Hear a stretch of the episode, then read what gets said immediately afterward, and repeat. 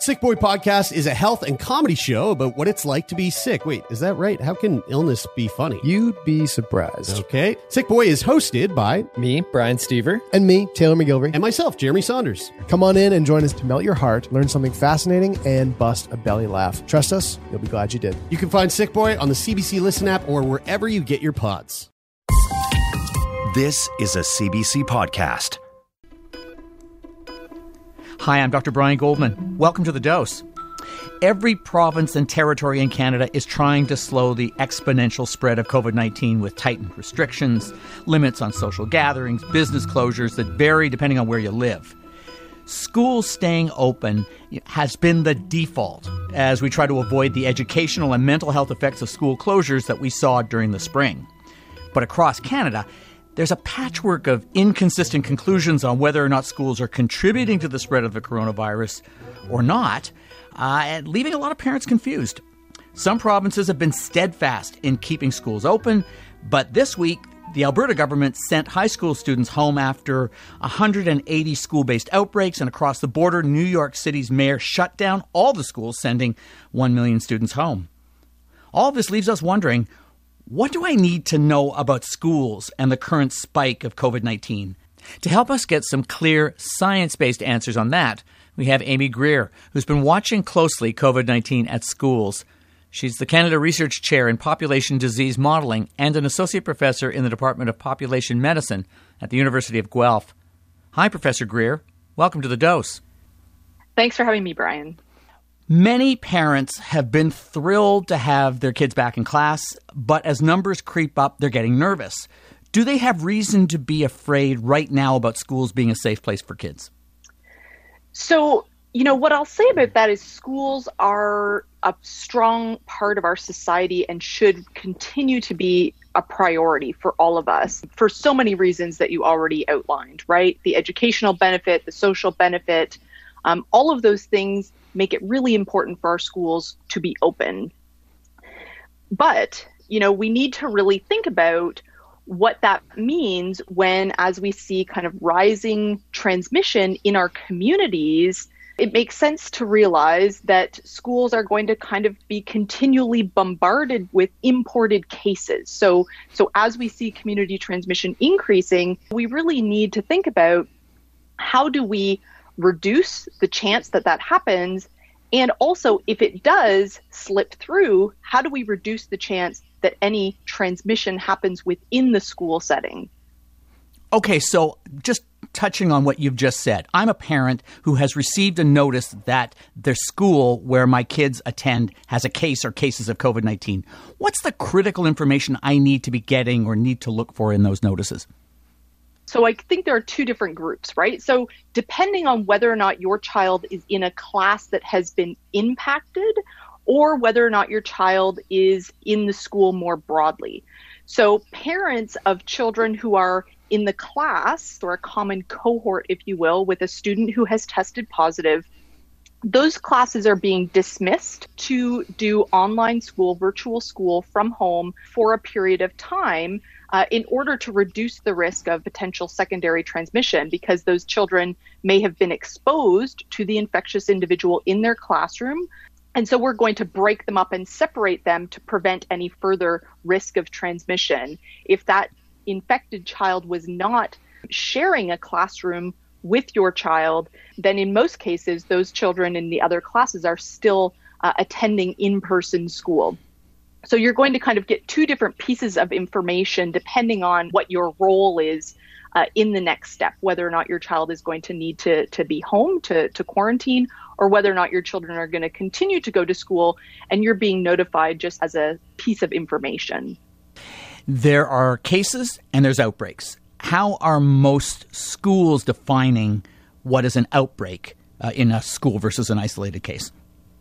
Yeah, so an outbreak is if there are two or more epidemiologically linked cases. So, what that means, for instance, the identification of an infected individual in a classroom, and then those children are quarantined, so they're sent home. And then let's imagine one of those children who's been exposed in the school setting were to then subsequently test positive. Now we have a second case. Once that happens, that would be declared an outbreak. If we have subsequent cases after that that are associated or linked to those initial couple of cases, then the outbreak count gets a little bit bigger. But that's really how the, the definition is working. So, two or more cases. That sounds like it depends on a lot of contact tracing. Uh, how confident should we be that that, con- that level of contact tracing is taking place so that we're getting the answer that an isolated case is turning into an outbreak? I think the challenge right now is how we attribute cases. For instance, we know that there's been a, a new paper published in the Canadian Medical Association Journal using data from Alberta. And in fact, what they've shown is that one third of the children who had tested positive for COVID 19 had no symptoms that were noted. And so, you know, this idea of contact tracing becomes really challenging if many children are not showing any visible signs of illness. You know, if your if your child is not experiencing any sort of symptoms, you know, you would not think to have them tested. So I think the idea of, of attribution or identifying cases becomes really difficult when we know that, that an awful lot of kids are, are going to have no symptoms at all. Yeah, so that kind of makes you're, making the case that that we might believe in this kind of case tracking a little bit more, or have more faith in it if there was more actual testing. Yeah, the question everybody wants to answer is, you know, how common are school outbreaks or, or transmission events within school settings? And I think that that is a really challenging question to answer given the data we have right now. Ultimately, what we would really want to be able to do would be to conduct studies where we actually for instance maybe looked at sequencing the virus from multiple you know individuals who are part of a cluster to identify you know are those viral sequences similar such that we would assume that they are all related cases or is it the case that you know some of those children maybe were infected in their household or in the community and so being able to link these individuals is really challenging given the data we have, given children exhibit, you know, mild or even asymptomatic infections. So it gets to be really tricky to figure out what's actually happening. And so, you know, many of us have, have suggested that the idea of doing some more targeted data collection, especially using less invasive tests, would help us to better understand what is actually happening within school settings. I want to get into the science in just a moment, but just before we we depart this question about you know based on this this study that uh, just published in the Canadian Medical Association Journal that a third of kids who uh, have COVID 19 have no symptoms. Given that, how effective are those self assessment questionnaires that students in many places fill out each morning in which they answer whether they have a fever or a runny nose or, you know, aches and pains? You know, this is really um, a really important question because you know school screening is is really supposed to be our first line of defense to to reduce the risk of having imported cases show up and spend time within a school setting. The challenge with these school screening tools is that if it turns out that, you know, a third or even maybe more than that of students are asymptomatic, those students are going to pass school screening because they don't have a cough or a fever or a runny nose. And so if those students are still attending school, they represent a risk to all of the other people, you know, within their class, both students and teachers, and, and also within the school. But it's really challenging because there are trade offs between, you know, we can use really broad approaches to symptom screening. And if we use a really broad approach, we're likely going to identify lots of kids who have runny noses and mild respiratory illness who are going to be sick for a reason that's unrelated to COVID 19. And then we have all of the downstream effects of that, which is kids who are being excluded from school, parents having to take time off work and, and may not have paid sick days, um, support for households in that situation. On the flip side, if we take a really narrow approach to that symptom screening and we use only a very small number of symptoms, then obviously we are we are going to you know result in in children who have unrecognized COVID-19 potentially entering the school environment. So it seems as though we're we're in this challenging place if we choose too broad of a screening tool, we have the potential to overwhelm testing capacity and, and also decrease the willingness of children and parents to report symptoms, which is not what we want to do. We want parents and, and families to be transparent. If we recognize that screening is imperfect, that there are going to be children who attend school who will be infectious, and and it highlights our need to to continue to be really proactive about trying to beef up in school health and safety measures you know and those are the things we've been talking about since the summer really. Increased hand hygiene masking maintaining good physical distance. Many classrooms have so many kids that physical distance is really hard to maintain. So you know how do you get around that? Well you need to reduce class sizes to get the space improve ventilation outdoor education you know, if we know that there's going to be a risk of, of infectious kids coming into schools, we really need to focus on in school health and safety to kind of counteract that. So let's look at it another way. Let's go to the science. Previously, in the last few months, I remember researchers from Australia found that schools were not major drivers of rising cases of COVID 19 in Australia. There have been several new studies very recently what do they tell us about the extent to which school age kids are spreading COVID 19 in the community? Yeah, you know, I think that there are a lot of parts of this that are really difficult to kind of untangle, if you will. So, certainly, um, there have been studies published that have said that in, in different types of settings, it was believed that children were not contributing to significant spread. I think that if we are not testing students, then that's really, really hard to know for sure. If, if, a child becomes infected at school and is asymptomatic and then goes home to their family and transmits their infection to a member of their household, for instance, we don't identify that there's an issue until the adult becomes symptomatic. And in those cases, again, attribution of cases is really difficult. So, you know, it might be the case that the child's infection is attributed to household transmission when maybe it may have been an asymptomatic infection acquired in school. And so, you know, without the right data, you can't rule out these different scenarios to be able to really understand what's happening. So, if younger people are more likely to have COVID with no symptoms, uh, then how well do we really know how much COVID is in schools? I think that that's exactly it. I do know that in the US, there are a number of studies underway. Those studies have not published data as of yet, but they have been doing kind of repeated sampling of, of school children over time using less invasive tests. So, for instance, saliva based screening tests to try to understand these these types of dynamics. And I think those studies will be really helpful We'll be right back. Queer life in Montreal was wild. Montreal in the 90s was a great time, but it had a dark side. It was not a safe city for gay people back then. But what else was behind a series of deaths in the city? Somebody's killing gay men. We want to know why. I'm Francis Plourde, and this is The Village, The Montreal Murders. Get early access to episodes at cbc.ca slash listen or by subscribing to the CBC True Crime Premium channel on Apple Podcasts. At what point does it become so important to keep kids from infecting vulnerable adults like their grandparents and sometimes their parents that schools should simply be closed?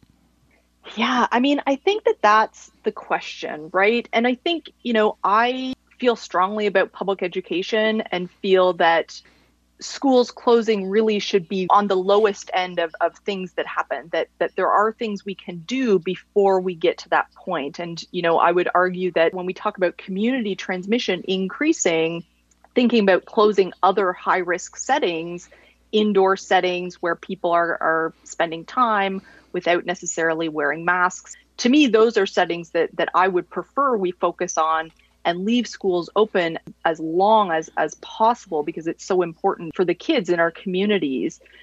I do think that, you know, this idea of, of potential transmission to people who are at higher risk of having a severe illness is a really important one. You know, we know lots of kids for a variety of reasons, you know, may live in a multi generational household or may have other types of family arrangements where grandparents or, or other high risk individuals are a part of, of their household in terms of, of providing care. And so we really need to think about how we best protect individuals in those sorts of situations because I think this idea that up to a third of kids or maybe more are fully asymptomatic is really problematic in terms of protecting otherwise vulnerable people. Based on some of the things you've just been talking about, is it fair to say that bars should be closed well before schools are closed? personally, my priority would be to keep schools open. And so, yes, bars um, are certainly lower on my on my list of, of essential services, if you will. okay, you are very smooth. I you know I know that on, on social media, a lot of people have a lot of epidemiologists have, have gone crazy over that, and I think rightfully so. But you've you've set us up for the next part of the of the conversation. We've been talking about the science how much are the decisions being made around schools staying open or closed driven by politics? Yeah, I mean, this is a really good question. And to be honest, it's a bit unclear to me. I am not naive enough to think that politicians will make every single decision based exclusively on the science. You know, we provide evidence based advice. People are going to filter that through a bunch of different lenses when making decisions. But at the same time, I do feel as though there has been a real lack of transparency around how decisions are being made. And that makes me very worried. When we're faced with a pandemic or any sort of, of public health emergency or, or any sort of emergency, early on, we have to make decisions with less than ideal information. And that's kind of the nature of an emergency. And, and early on, that's to be expected. But, you know, I would argue that over time, we need to continue to collect more information so that we can communicate that you know in a very transparent way to to the people that that we are are tasked with protecting and and to to supporting. It's hard to be transparent though when you make a decision to keep schools open because you don't want to piss off parents who may or may not vote for you yeah i mean I, I think i think that's true and i mean i also think many people are not able to work from home right so does that mean we have people having to leave their jobs? Like, I think that schools closing raises many, many, many other issues. Schools should be the last thing to close. We really need to work hard to drive community transmission down in all of the other places possible. So then let's get to a specific example that that's very current and everybody's been talking about. Mayor Bill de Blasio of New York City made a pledge to close schools in that city when the test positivity rate reached 3%, when uh, 3% of, of, of, the COVID tests uh, turned out to be positive. And he did it. Was that decision based on science or politics? I mean, a lot of people have talked about about per test positivity, and and people have have raised this in in, in parts of of Canada, certainly per test positivity right now in Ontario for school age children, mm-hmm. it's higher than 3%. And so people have said here in Ontario, we're at higher than 3%, and yet we're, we're keeping schools opened. Per test positivity is a great metric, but I don't think it's a metric that should be taken as a single piece of information. You know, I think it also depends on what you're doing in schools. So if you import a case into a school the goal is to make sure that we have infection prevention and control in the school that reduces, that makes it really hard for that infection to spread. We're doing a lot of those things. You know, we've been very proactive uh, in schools around masking. You know, this idea of reducing class size is something that that people have been talking about a lot. And as we see increasing community transmission, I think it is going to continue to come up because if we really want to reduce the risk of in school transmission when those cases show up, having physical distancing as part of our toolbox is an extra layer of protection. And I actually don't think that we are getting good physical distancing in our in our current classrooms. And so so that's something that I, I would like to see before we talk about schools closing. And so that's an important point. And there was something else that the New York City mayor said that I think is also part and parcel what you and I've been talking about. He said he'll reopen schools when there's a plan to increase testing inside schools. That sounds a lot more science based yeah, for sure. I mean, you know, we're kind of flying blind right now, yep. especially if many kids are asymptomatic. And so, this idea of doing targeted school testing And, and we don't have to necessarily do it everywhere. We don't have to necessarily do it for a really long period of time, but just to understand what's actually under the surface that we don't see.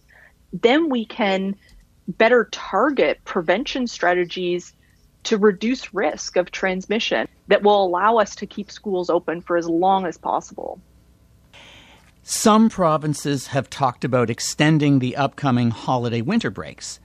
Isn't that just a scheduled school closure? so, so I think there are a couple of things, and I've talked about this extended school break with, with a lot of different people. And I'm based at a university, and, and this is a conversation even around university and college age students that's happening. I, I think that there are different ways to view that, and I think a lot of it comes down to what families are going to do with that extended break. One idea was you know you extend the break on the front end. Essentially if you assume that people are going to have higher risk contact with people outside of their household regardless of what public health is telling them they should or shouldn't do if we assume people are going to have some amount of riskier contact kids in school especially because they're asymptomatic are, are a risk especially if, if some of those people they're going to see are, are more vulnerable to having severe illness. And so, this idea of, of extending the breaks so that kids could be out of school, let's say, for two weeks before. So, then essentially, you could build in a quarantine, a post school quarantine on the front end to protect any people who those kids may come in contact with. Likewise, the idea would be, you know, could you then build out a, a two week or 14 day period on the other end of things so that kids who've had contact with other people then have kind of gone through a period of having reduced contact before they head back into a school setting. You know, in theory, it makes sense. In practice, the question is is that what people are actually going to do with a potential four week break? Or are they going to engage in, in lots of great family time where they see all of their cousins and visit their grandparents mm, and oh go dear. from here and there and everywhere. So so I mean I, I think that's the question is is it going to work the way we think it should? Once again, as you were saying when you were talking about schools, it's complicated. And and uh, it's it, really complicated. It's really complicated. So for parents who are trying to make the best decisions for their kids and teachers worried about being infected with COVID nineteen, what's your best bottom line advice on what we know about school transmission at this point in Canada? I think that schools are taking lots of preventive steps. I think we need to really continue to push in school health and safety measures, which includes reducing class size. But I also think school as an educational environment is our priority. As community transmission increases, schools represent a lot of extra non household contacts my recommendation would be we really need to be thinking about the sorts of contacts that we're having outside of schools and, and really trying to minimize those as much as possible, cutting back those non household contacts that are happening outside of school is really is is really helpful for helping to protect the school settings. Well, thank you, Professor Amy Greer, for sharing your insights with us on the dose. Thanks for having me. Stay safe. Thanks, you too. Bye now. That was Amy Greer, Canada Research Chair in Population Disease Modeling and an Associate Professor at the University of Guelph. Here's your dose of smart advice. Most experts believe it's best for kids that schools stay open as much as possible and only close when they begin to play a significant role in the rising number of cases in the community. Right now, it's hard to figure out how much school staying open contributes to the spread of COVID 19. Professor Greer says we're flying blind that's because we don't do enough testing of kids in school, and because a significant percentage of kids who get COVID have no symptoms.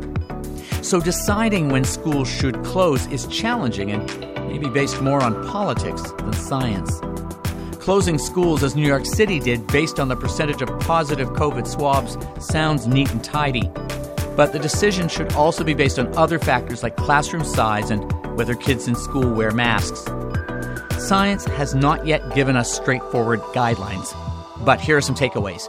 When governments close schools suddenly or announce an extended break, they should be transparent about their reasons and about the science that went into those decisions.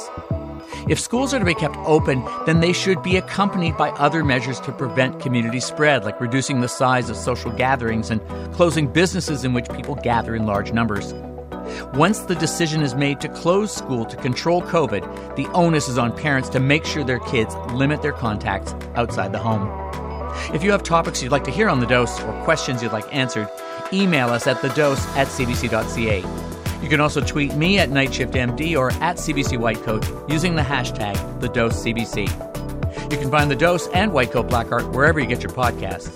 Please do us a favor and rate our shows highly so more people can find us. This edition of The Dose was produced by Donna Dingwall and Nicole Ireland with digital support from Fabiola Carletti. Thanks to Lauda Antonelli for her technical expertise. The Dose wants you to be better informed about your health, but if you're looking for medical advice, see your healthcare provider. I'm Dr. Brian Goldman. Until your next dose.